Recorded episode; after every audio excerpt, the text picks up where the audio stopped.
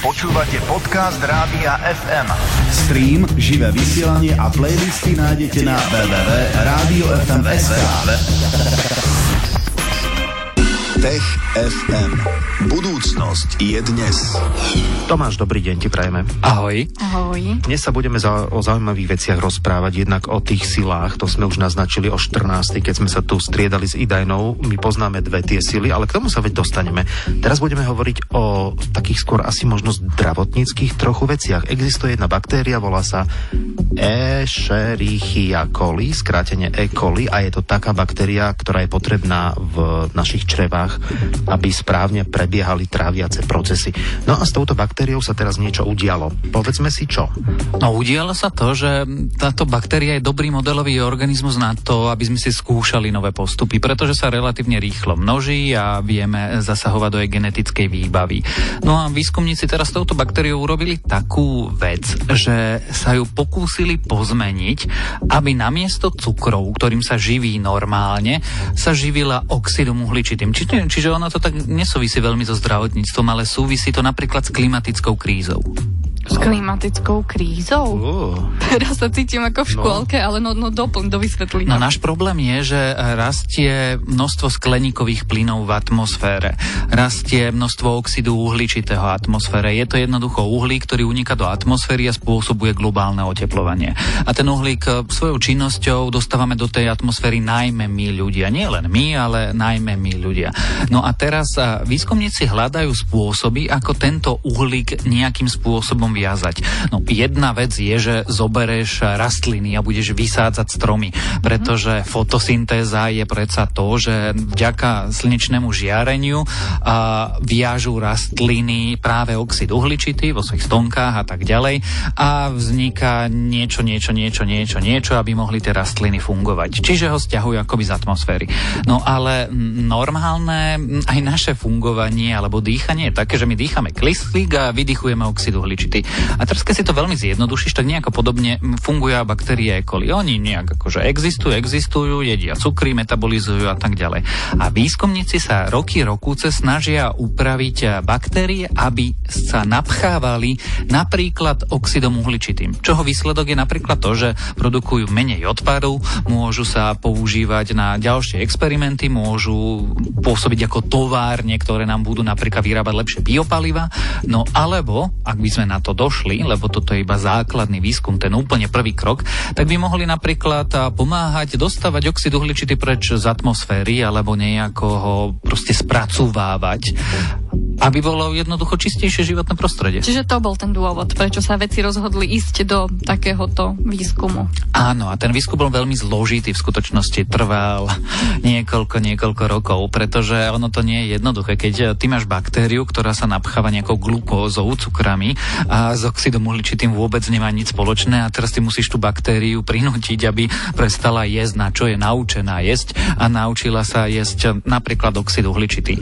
No a to vyžadovalo relatívne zložité zásahy do DNA, do genomu tej baktérie a, a to samotné možno na tom výskume celom najzaujímavejšie. Tak povedz, že ako toto prebiehalo, lebo hej, keby mne, mne, mne niekto miesto čokolády ponúkal zeleninu, dobre, tak zjem ju, ale nie je to úplne ľahké. Tak takto nejak to vyzeralo aj s baktériou? No ale keby si mala iba zeleninu a čokoládu ti nikto nedával, tak nakoniec asi sa naučíš jesť to zeleninu. to urobili. A takto to urobili. Ten výskum má ako keby dve časti. Tú časť, ktorú veci vedia, čo urobili a potom čas, ktorú nechali na prírodzenom výbere a na evolúcii a teraz akože nie úplne tušia, čo sa pri tej baktérii stalo.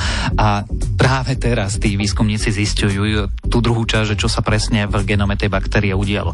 Ale keď si to teda veľmi zjednodušíme, tak v prvom kroku museli um, tej baktérie pridať gény, ktoré nemajú. To sú gény, ktoré okopírovali z fungovania mechanizmu fotosyntézy, aby jednoducho E. coli naučili viazať oxid uhličitý.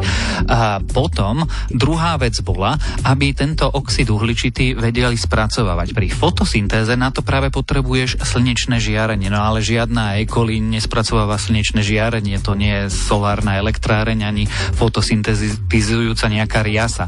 Čiže oni vymysleli taký nejaký mechanizmus a namiesto slnečného žiarenia po, poslúžila taká vec, ktorá sa volá formiát. Nemusíme si to teraz rozprávať o organickej chémii, ale jednoducho v tom druhom kroku zase vďaka genetickým zásahom do tej E. coli nahradili v tom mechanizme slnečné žiarenie nejakým iným mechanizmom. No, výsledok bol taký, že mali sme baktériu, ktorá akože dokáže sa napchávať aj cukrami, čokoládou. V jej prípade to nebola úplne čokoláda, ale cukrami. No a potom oxidom uhličitým, no tak ako keby, vieš, zelerom. No a, a tá baktéria si naďalej logicky vyberala čokoládu, prečo by si vyberala zeler, keď môže. No lenže vedci jej čokoládu zobrali. Zobrali jej v tom prostredí cukor a nechali 200 dní akoby hľadovať. A nakoniec sa ukázalo to, že vďaka prírodzenému výberu a evolúcii e, tie baktérie, ktoré najlepšie vedeli prežiť vďaka oxidu uhličitému, sa množili a odovzdávali to svojmu potomstvu, no a až na konci po 200-250 dňoch mali kolóniu baktérií E. coli, ktorá vedela dobre žiť iba z oxidu uhličitého. Samozrejme, keď im dáte ten cukor, tú čokoládu v tom našom príklade, tak oni si zase vyberú radšej cukor ako oxid uhličitý, ale teda výsledok je E. coli, ktorá dokáže papať oxid uhličitý. No Tomáš, a sú aj nejaké iné baktérie, ktorými sme takto vedeli zmeniť jedálniček a potom by nám pomáhali v konečnom dôsledku? My si myslíme, že sú, ale zatiaľ sme to neurobili a to je na tom výskume samotnom to najzaujímavejšie, že vedci urobili tú základnú časť. Ukázali mechanizmus pri E. coli, kde sa to robí relatívne ľahko. Kvasinky sú ďalší taký dobrý príklad, s ktorými to išlo urobiť relatívne ľahko, lebo kvasinky skúmame 50-60 rokov a robíme do nich rôzne zásahy a ukázali, že sa to dá, že sa dá naučiť baktéria, aby sa správala neprirodzene, aby sme ju že geneticky vyšľachtili a potom pomocou prírodzeného výberu to podporili, toto šlachtenie, tak, aby fungovala inak. No a teraz uh, vlastne musíme vymyslieť, že čo s tými baktériami ideme robiť, lebo napríklad uh, v prírodzených podmienkach v našej atmosfére je toho oxidu uhličitého veľa, ale pomerne strašne málo, pod percentom. No a v, takýchto podmienkach tá baktéria vôbec sa tým oxidom uhličitým nebude zaoberať, čiže ho potrebuje veľmi veľa a tak ďalej.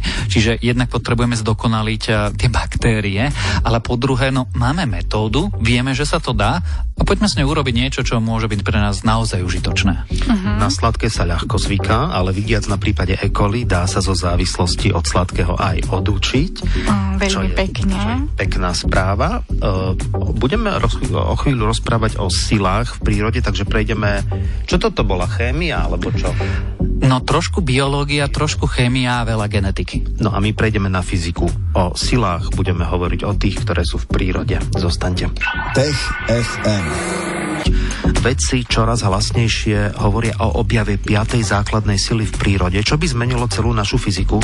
Tak aké, Vierka, poznáme teda tie sily? Takže teda Tomáš kontroluj, či dobre hovoríme, teda gravitačnú si pamätáme. No a potom sme hovorili o tej odstredivej, ale potom nás tu niekto múdrejší v rádiu upozornil, že to nie je taká skutočná sila, takže Tomáš krúti hlavou, že nie. No, elektromagnetická je, áno. Elektromagnetická je, áno. No a potom sme s Vierkou zauvažovali, že keďže je tá odstredivá sila, musí byť aj nejaká opačná, ktorá priťahuje predmety dohromady.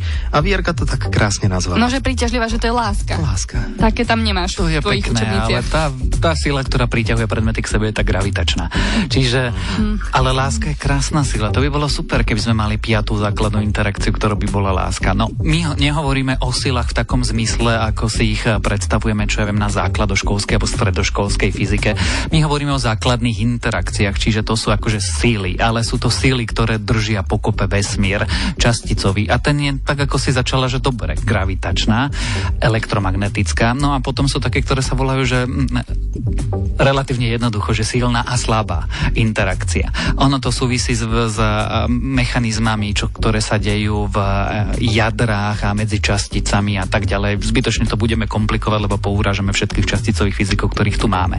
No, čiže sú štyri a vychádzajú zo štandardného modelu.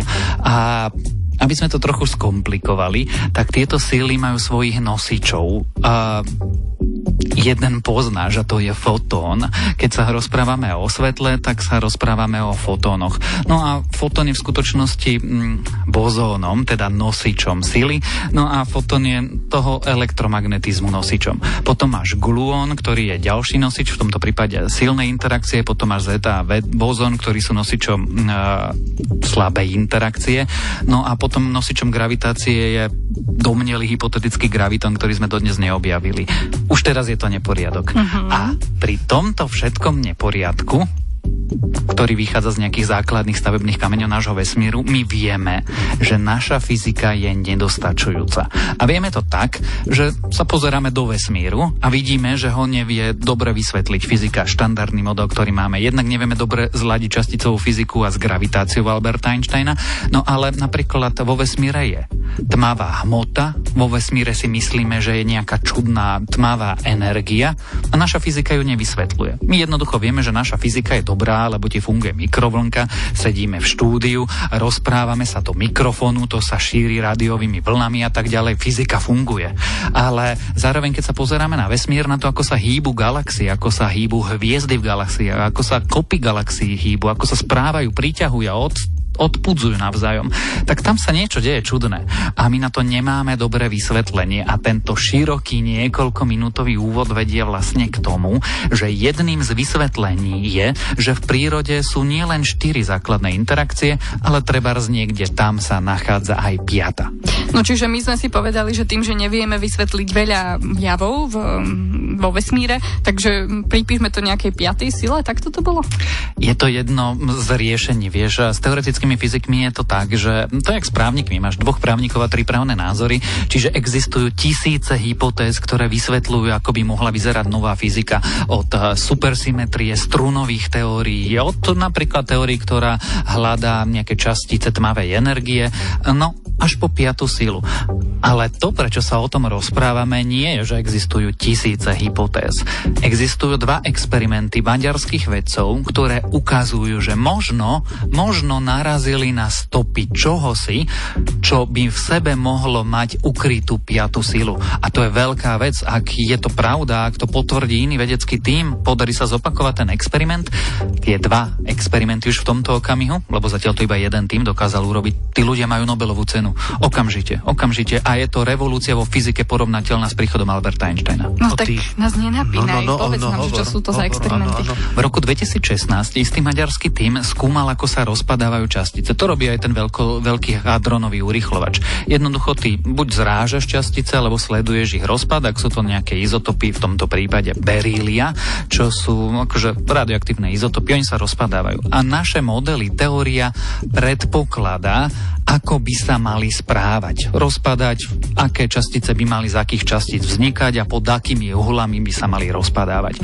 To je teória alebo hypotézy. To hovorí ten štandardný model časticovej fyziky. No a tento tým pozoroval, že no pozor, ale to berylium 8 sa rozpadáva že inak. Že v iných pomeroch a tie častice, ktoré pozostávajú z toho berilia, sa rozchádzajú pod inými uhlami, ako hovorí predpoveď. No a to je problém. Ak máš experimentálny dôkaz alebo výsledok a máš nejaký predpoveď, tak potom buď si zle urobila experiment, alebo to, tá predpoveď je chybná. A ak je chybná tá predpoveď, tak je chybný model, z ktorého tá predpoveď vychádza. Štandardný model fyziky, teda to, čím vysvetľujeme vesmír okolo seba. No a toto bola taká čudná anomália v roku 2016. A teraz, pár týždňov dozadu, ukázali veci nové výsledky a vyskúšali to na inom prvku. V tomto prípade to bolo hélium. A to sa znovu rozpadávalo čudne. A rozpadávalo sa čudne tak, že tá čudnosť bola totožná s tou čudnosťou spred tých 4 rokov. A Jedným z vysvetlení by bola existencia novej častice, ktorá spôsobuje, že sa v tých rozpadoch deje čosi zvláštne. A ak by sme mali túto časticu, tak za ňou sa ukrýva tá piata sila. No a e, to by som možno mohla vedieť ešte zo školy. Berilium a helium sú v nejakej spoločnej skupine rodine prvkov, alebo vôbec netušíme, že prečo sa takto práve tieto dva prvky správali. Bože, to je, správali sa tak, pretože boli to izotopy, čiže oni akože nie sú nestabilné, takže keď ich necháš len tak, tak oni sa akože snažia dostať do nejakého stabilného stavu, teda tie prvky sa rozpadnú na niečo ďalšie. Keby si sa ale opýtala, že ako vyzerá Mendelejev a tabulka chemických prvkov, tak si spôsobím iba hambu, pretože ju naozaj z hlavy neviem a teraz ju nebudem hľadať tuto niekde na internete. Ale oni sa rozpadávali práve preto, že boli proste že nestabilné. To tak bolo vymyslené, tak nebudeš akože a, pozorovať nejaký veľmi stabilný uhlík, veď by si na, sa nenapozorovala do ničoho. No ale a, zaujímavé je, že čo sa dialo potom. No a, a veci tú účastnicu hypoteticky volajú X17, pretože ona by mala mať hmotnosť 17 MeV a tak ďalej. Teraz som zase, že hrubo zjednodušil, nejakú a tá je príliš veľká, aby sme ju napríklad videli v hadronovom urýchlovači, kde zrážame častice, tam v tom cerne. Ale no kto vie, no to vysvetlenie je dobré. Nie je jediné. Stále veci mohli mať chybu v štatistike, chybu v meraniach, chybu v analýze výsledkoch, môže sa tam diať niečo úplne iné, čomu vôbec nerozumieme, ale to najzábavnejšie, najzaujímavejšie vysvetlenie je, že narazili na novú fyziku. Tak to im držíme palce, oh. maďarským vedcom, nech sa tak naozaj stane a dopriali by sme im aj tú Nobelovú cenu, ktorú si spomínal a možno by, sme, by nám vedela fyzika osvetliť oveľa viac nových mhm. vecí. Mm-hmm. Tomáš, ty hrubo zjednodušíš a ja stále som niekde, že vôbec nerozumiem. Mali sme dnes teda aj lekciu z fyziky spojenú s lekciou z chémie, Poslucháči sú tam ešte? Ste tam? Zostali ste? Dobre. E, tešíme sa na teba opäť o týždeň vo štvrtok po 15. Budeme opäť takto múdro rozprávať. Ďakujeme. Ďakujeme Tomášovi, maj sa pekne, ahoj. Ahoj. Tech FM. Počúvali ste podcast Rádia FM. Nezabudnite si nás naladiť. Stream aj frekvencie nájdete na www.radiofm.sk.